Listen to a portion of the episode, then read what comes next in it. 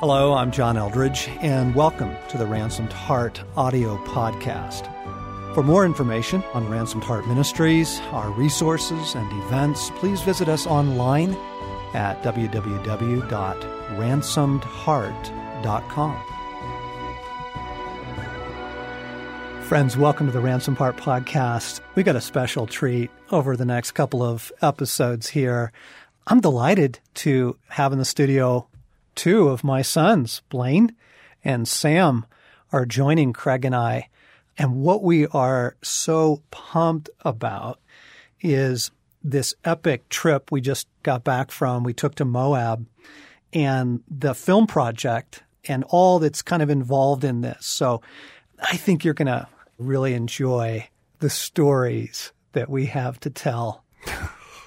when you saw the first pieces of footage from what we shot out there, like what did that bring back for you? I was just actually thinking of the moments up on the trail where you're watching that drone come towards you, trying not to look at it, and being like so aware that like something pretty massive was going on that you couldn't quite get a scope for. Right. And so that feeling of like this epic that you can't quite orient yourself to, and yet like just the bikes, the heat, the adventure out there together, and to see it actually like resolving into a thing was totally wild because it felt like even like informed the experience of being on the white rim and just the hugeness of it, the massiveness of the Mm-hmm. undertaking. Yeah, that's definitely where it was for me. Is all of a sudden I'm back there. I mean, it's been only like a month or so, and it already is hazy, and like that happened. That was real. We went through that. One And- of the most epic trips of our lives. No, easily, easily, yeah. And then to just to see our reactions again, to see what it like, just the the vastness and the expressions on our faces as we're looking across and as we're whooping and laughing. It's like, of course, I'm I'm right back there, and, and it's the trail, and we've got three days, and and nothing else exists. It is us and the wild and the trail and dirt and sun and camaraderie. Yeah. Really good. what the guys are reacting to, um, listeners, is we did a epic trip out into the deserts of Utah for a film project, and part of it was 100 miles of mountain biking on the White Rim Trail. I mean, vast, vast, panoramic, just majestic, gorgeous wilderness out in the desert, and supported by Craig and I in my 1978 Land Cruiser and the film crew in the pickup truck with water, tents, food, gear. And that's a little bit of the backdrop of the story that we're just uh, rejoicing over. Yeah, my my Moab name is Festus. So if you want to refer to me that, uh, I thought you were Cactus Jack. Uh, yeah, no, Festus. Festus. Uh, you know, when I saw that, we just got a glimpse of the videos that we're going to be releasing from this. And I saw that, I just remembered there was something about the beauty of the wilderness, the fellowship that we had together because we were in an epic mission. Like it wasn't just guys out there for a weekend throwing a frisbee around and goofing off in the desert. Like, you know, it felt weighty. It felt like this is going to be very, very significant for the kingdom. Yeah. They really did. Yeah, when I um first saw one of the other guys that was on the trip, that like seeing you guys again for the first time now, but I saw Trevor who was with us, and there was this look in each other's eyes that we exchanged, like you've been to the peak and back, hmm. and then we've gone through road trips and, and lived plenty of life alongside each other, but all of a sudden it was like, no, we've stormed some beach together. Like you looked across the room and you're like, you and I are in the same company and you know what we went through. And seeing this video, just getting the taste of what is to come and recognizing that like it has that weight to it. It's like it wasn't in our heads. That wasn't just something that we were hyping ourselves up about. It is big. Yeah. It's huge. Yeah. And it was something that we got to walk through together that made it so rich and like it would have been the same thing if we went to go play frisbee. It would have been the same thing if it was just me and a bottle of water. It needed to be the company of young men and the older father figures. Right. You know what's cool about that, Sam, is that as you get older, you accumulate those things and you realize that the weight of it is you're going to always have that. I mean, that's just always going to be part of the fabric of who you are as Moab and its impact. It's shaping, it's defining, it's it is big, it's huge. Yeah. What was one of the highlights for you, Craig, on the whole 10 day epic adventure? Well, just being there was huge for me. Uh, I think one of the highlights was I'm in uh, the suburban driving down. What was that? Uh, Hog's Back, Hog's Mur- Head. Yeah, Murphy's Murphy's Hog Oh, back. gosh. Yeah. Yeah.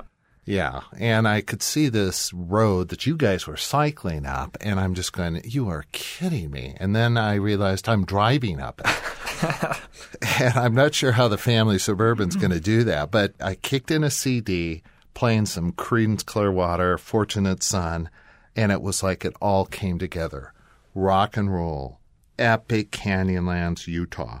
God, young men, mission, me, life. It was just, it was ecstatic. I was just screaming, yelling, singing the song. And I think I had my iPhone going and it doesn't look on my iPhone film anything the way it felt, but it was just great to be outside with men in an adventure, God present. Uh, that was one of them. Totally. totally. Yeah. What about for you, Blaine?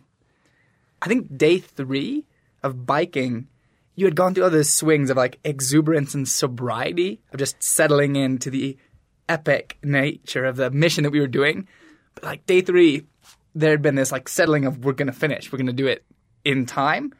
And the guys were really riding together, but really fast is like, and the sense of the team doing it and moving through this beautiful landscape, but with just a surety of five guys on their bikes was so mm. fun. And then it was in the middle of that that we come down over a hill into a mile of sand, several inches deep, and we haven't seen any other riders for days. And suddenly there's just this ruined landscape of men on their bikes walking around these bends. You can just see them. And like, oh no, this is going to be the worst. But even to like be in that and have the support vehicles come down, and again, just this sense of mission, epic mission. Here's the Land Cruiser. Here's the film team, and here's the guys on your bikes, and you're trying to navigate. Mm. Phenomenal. Mm. Yeah. Totally. So, to bring our listeners up to speed again a little bit, Sam and I wrote a book together that comes out in September called Killing Lions. The subtitle is Courage and the Trials That Young Men Face. And to go with that project, we're creating a series of videos, adventure videos, short adventure videos with phenomenal cinematography and fabulous music tracks, but with the kind of content that you don't normally get in those, you know, classic kayaking videos or those Uber ski videos or whatever. You see guys doing phenomenal stuff, but they're usually pretty empty. But what we're trying to bring to it is a message about courage and masculinity, about friendship and the need of having guys in your life and some really great conversations around having older guys in your life.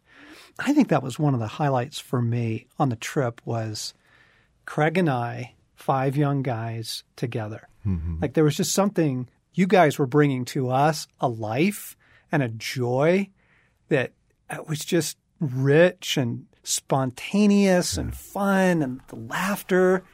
And it felt like we were able to offer some fathering and wisdom and, and just kind of like a kingly oversight, you know, mm-hmm. to your lives. There was just something really sweet about all that. Yeah. Yeah. Love sitting out on, what was that, night two? Uh, just on the rim mm-hmm. and just enjoying what we have your uh, your stew, your elk marinara yeah, right. stew. The elk spaghetti. Yeah. Oh, so good. And just talking. Something we ended up repeating over and over again was we completely underestimated this. and it was like totally from God. God was in it. Like we thought we all trained, we thought we knew what we were kind of biting off, and uh, that we would all feel like, oh, I'm not sure we can get through this. I don't know if the cars can make it. I don't know if we can make it. There were crashes. My knee got really hurt. I wasn't able to actually finish the whole thing. And there was just this piece of we didn't fabricate the danger, the adventure, the the trial of it. We quickly realized that we jumped into something pretty deep and weighty that we had completely underestimated. And one of my favorite memories was the last night, actually, after the film crew had left, and we're all out in the middle of the desert, fire going, and just that there was a richness and Yeah. going around and telling each other all that we'd seen in that mm. past week of like strength and their humor and their offering of fathering and just one by one and it felt like everything was spoken to. It wasn't something lacking. It wasn't false. It was it was really mm-hmm. rich and intimate and like the perfect way to end that trip. It didn't feel like we walked away with an ache of something that had been missing. Mm-hmm. In fact, everything that got captured on film is real. You know, we didn't fake that. Like, those are the kinds of conversations that went down. And Naz's crash and mm-hmm. nearly going off a cliff and just how gnarly that footage is. It's horrifying, but it's real, right? And then Blaine stepping in Yeah, as that was huge. wilderness first responder here, providing medical treatment for Naz. And yeah, just, it's real. Yeah, it's all It's, authentic. it's real life. yeah. Yeah, I think we needed to have underestimated the undertaking. It had to have been enormous so that the mythic nature would, in fact, take over and become the propelling force of these conversations and of the experience rather than trying to generate them. It felt like being propelled when we're 40 miles into a ride. No one's seen Trevor for 10 minutes, and all of a sudden he comes biking up. Talking to the GoPro attached to his camera, refusing to talk to any of the other riders. Just GoPro, this is Trevor. If I don't get out, relay this message to Audrey. I didn't know why I came to the desert until now. I love you. For hours. Yeah. You guys are so much fun to be with. I'm not sure our listeners know much about you other than little pieces here and there from from John. Sam, Blaine, what are you guys doing? What are you up to now? What's happening? Well, I have successfully survived the winter of the Midwest out in Minnesota. they they tried to knock me down with two of those polar vortexes, but somehow I managed to slog through the snow and the long nights. Uh, I've actually been bartending out there, kind of something that I wanted to tackle, and I had romanticized it, and that gets shattered pretty quickly in the service industry for about 30 minutes. There's no glamour left anymore. But it's been fun to be affirmed in a totally different way. I went to college for English, and that's a passion of mine to write. Obviously, getting to write this book with my dad this past year was huge. And I moved out to Minnesota to be allowing my wife, Susie, to go to nursing school out there. That's where she's from. And so, in that respect, I wanted to step into a world that I hadn't already received validation in. It makes sense. You know, you're a climber and you've you've done big walls. You want to try something new. And I think there was a piece of that in this bartending thing. It was really cool to be affirmed in an area that really had no stake in my life going forward. To have these general managers affirm my work ethic and to rise up quickly was really cool. That these people don't care whether I succeed or fail, and they are seeing that I have what it takes in, in mm-hmm. new and different ways. And so that's been a neat piece of being out there and pursuing a different career path that probably, you know, it's not going to be something I can survive for very long, but that's been something that gets me out of the house. And I am working on a magazine uh, with Blaine that we've been just slogging away through for a year and then really had some awesome momentum lately as we've been able to to launch our first couple issues and had a lot of fun to get to do that. And you're in the market for a motorcycle. Yeah, that's right. Well, I don't make a ton of money as a bartender, but I did have to I did have to sell my my motorcycle when I was leaving California because well, you can drive it out there 365 days a year. I didn't have a garage in Minneapolis, so I've been trying to to find the void filler in the, in the form of a motorcycle lately as the the birds have come back and the grass is growing. Every time I see a, a motorcyclist go by, I cannot share in their joy at all. I just stare at them and go, "You, you don't know hate how good you've got it. you just come over here for a second. Right. Blaine, what about you? I graduated a year ago now and stayed in Spokane, Washington. I'd gone to school. Luke, our younger brother, is a student there right now, and I wanted to live with him. So this year in Spokane, I've kind of pieced it together. I work in a middle school with seventh and eighth graders, tutoring geometry mostly, which is strange because I also studied writing and was attracted to words, creation, the ability that writing is the one revolution which touches on all the others, so you don't have to surrender anything. And one time at the middle school, a student had a question about their essay. It was a great day. Um, that doesn't happen very often. And I also work at a climbing gym, also with children, with four to 10 year olds, the spider monkeys, doing a youth climbing class. And then with Sam this year, I've been working on And Sons, the magazine, which began really almost as a nights and weekends project that we could structure other actions around, but has really built momentum and built itself to this space where it is actually demanding most of the time, even more time than it feels like, is available now to it on account of the middle school and the climbing children. Yeah, a lot of thought on a daily basis. So, spider monkeys, uh, are you a spider monkey yourself? or? I'm the chieftain, actually. Uh, they call me captain. That was a demand. uh, they would not receive attention unless they said captain. Captain Blaine is fine. The middle schoolers have received the same ultimatum. The middle schoolers call you captain? Yes, they do. I'm sure they were more resistant than that. I no, they weren't more resistant than that. There was that this. uncomfortable day when the district program coordinator came in to observe our model classroom, and students are going, "Okay, who are you with? I'm with Captain. Uh, excuse me, Captain. Are you doing geometry today, or are you doing social studies? Jeez. oh, you kids and your jokes. Oh, Mr. Eldredge is fine. Craig, one of the cool things for our listeners to hear is that all three of my sons are English majors. All three of them are phenomenal writers. Luke's ending his sophomore year in college, but just got the scholarship for the English department, and he's a great poet. It's just so really just powerful and beautiful to watch God weave something together here that none of us scripted, none of us intended. You know, our family culture is follow your heart, follow your dreams, walk with God, you know, chase your passions. And yet here we are.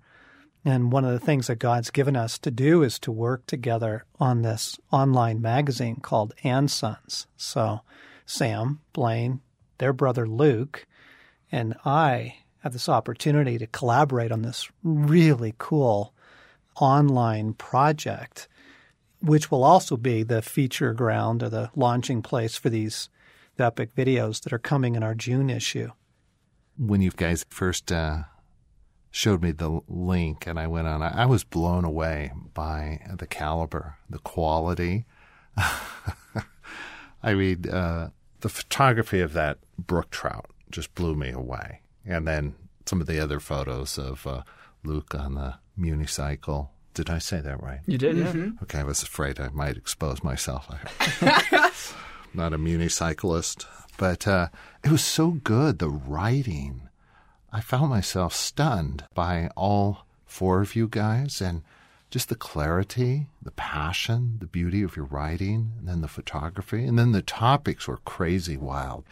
My first time, I just kind of raced through because I wanted to see everything, and then I bore down and read with particular interest the article on holy smokes and motorcycles and God and Eve. It was really great. Hmm. I think, listeners, I think uh, check it out. I think you're being amazed by the hmm. quality and the direction of hmm. it. Describe for our listeners, Sam and Blaine, the categories that you guys are operating in monthly. Yeah, well, we set up for ourselves some categories that we want to be revisiting and that, that frankly are broad and allow for a lot of freedom within them. But some categories that we want to be tackling are things like adventure and beauty. Eve, of course, because it wouldn't be a magazine for men if Eve wasn't involved. There's God and good things, a category for growing yourself, and one called Engage about a way to just bring action and change to the world. I think that might be all of them. am yeah, that's all seven. Great. Well, so those are the categories that we try to operate in every month, and it's actually been a really great process to be able to to brainstorm just things that fall into that. What are our passions to write from? Because if anything, we want this magazine to be authentic. We want it to be spoken from a, a true place, and, and we believe in that beauty. So it's wonderful to hear that it is hitting that mark of being aesthetically and literally beautiful. Hmm. But there is that we're not going to write about something that we don't believe to be true or that God hasn't put on our hearts as something that we want to be talking about. So it's always a, a fun time to just actually be brainstorming about what's the adventure, what's lately been going on that we want to be sharing, because it is an invitation. Speaking of adventure, Blaine, what's the adventure article for May? May is road trip. So there's actually a lot of shuffling that goes on as we're putting this together. And like Sam just nailed it with going, it has to be authentic. And it also has to be really invitational because we're not these unbelievable examples of adventurers who also have it all together, but like rather want something that's very accessible. And our adventure wants to land there. And so the road trip one is this expression of these great road trips that we've taken and the activities that have surrounded them, and then how you can orient yourself to a great road trip, what to bring, what to anticipate, the attitude you need to have. And it came out of a bit ago. I took a road trip with a friend of mine to go rock climbing across the state, but then all that unfolded around it of just bizarre gas stations and ending up in the middle of a festival in a town. We didn't know what was going on. The town was supposed to be empty. We get in, there are 8,000 people there, lights, a celebration going on. And then we get into where it's supposed to be abandoned, this backwoods camping, and run into a camping frontier town of. It was very organized. People there are fires that appear to be neighborhoods set up, and we found that road. And so just all of that, the wildness and the response that goes into road tripping. And what I love about that idea too is like it's accessible for guys. Yeah. You know, you got a car, you got a buddy who's got a car. What'd you call it? Adventure in a can. Yeah, It's available to people. It's not like you have to go heli skiing. It's not like you have to score the trip to the Galapagos or, you know, right? You won the European vacation. All the articles feel so available to guys. You know, it's real world, real life stuff, but with an invitation to more. What's your guys' hope for it? Where's it going? What you long to see happen? This And Sons is out there and guys in their 20s, 30s. Whole bunch of people are reading it, looking at it. totally. What would you love? I think from the beginning, kind of getting a vision for what it would look like to work together on this project, there was around it the feeling of some revolution that God might in fact be up to something going after the hearts of young men, and that the journal could in fact be one of the ways in which restoration, adventure, and then just eventually a pretty deep life would be coming to men in their teens all the way through their 30s as they're impacted. And so I would love to see that happen. And as people are beginning to read it, we're beginning to get this feedback back. It's been really exciting to see that actually we could create a thing that could be really invitational and that people could accept the invitation to something that is in fact outside of ourselves and then begin stepping into the masculinity that we hope to portray and offer as accessible. Yeah, part of it really is an exploration of growing up, and it's not necessarily that it's a magazine for young men. It's a magazine that's for men that are young at heart, and that's a much greater variety than just you know college age guys. Mm-hmm. As we kind of step forward into learning what it's like, there's so many magazines out there online about how to tie a tie or how to give a toast, and they all seem to fall flat. There's nothing really there. There's, They really this- do. there's They're a seven, empty. Seven bullet points to like the perfect tie and the perfect interview, and you just kind of you're like, well, now I know how to do that, but I don't feel any more initiated. I don't feel like I actually have anything new. So while I want to echo what Blaine was saying about what we want, I would also love to just see that we're striking that chord of authentic masculinity that people would read it and go, they get it, they get me. I want to be in this tribe. I feel like I've already been in it and now I've finally found it. And for guys to journey along with us, that it would be something that grows and evolves. And I want there to be, I want there to be a desire for Sons magazine more for mm-hmm. guys that want to just gather around it for it to multiply and mm. and continue to be authentic and genuine that we would grow along with our readers. Craig, it really does have, it has the feel of God reaching out to men in the ways that it felt like in the early days of Wild at Heart. I mean, back in 2000, 2001, God was doing something. He was reaching out. He was expressing his heart for us as men, and he was drawing men to his heart as well. Something really rich is going on with this, and that's why we're excited to share it with our mm. listeners. So, friends, you've been listening to the Ransomed Heart podcast with John Eldredge, Craig McConnell, and two of my three sons, Sam and Blaine. So, thanks for listening in. This is part one of a two part series on some very cool things God's doing in film and online magazines and in the world of reaching kind of a new wave of reaching out to men. So please check out the new magazine online. You can find it at andsonsmagazine.com. Thanks for listening in.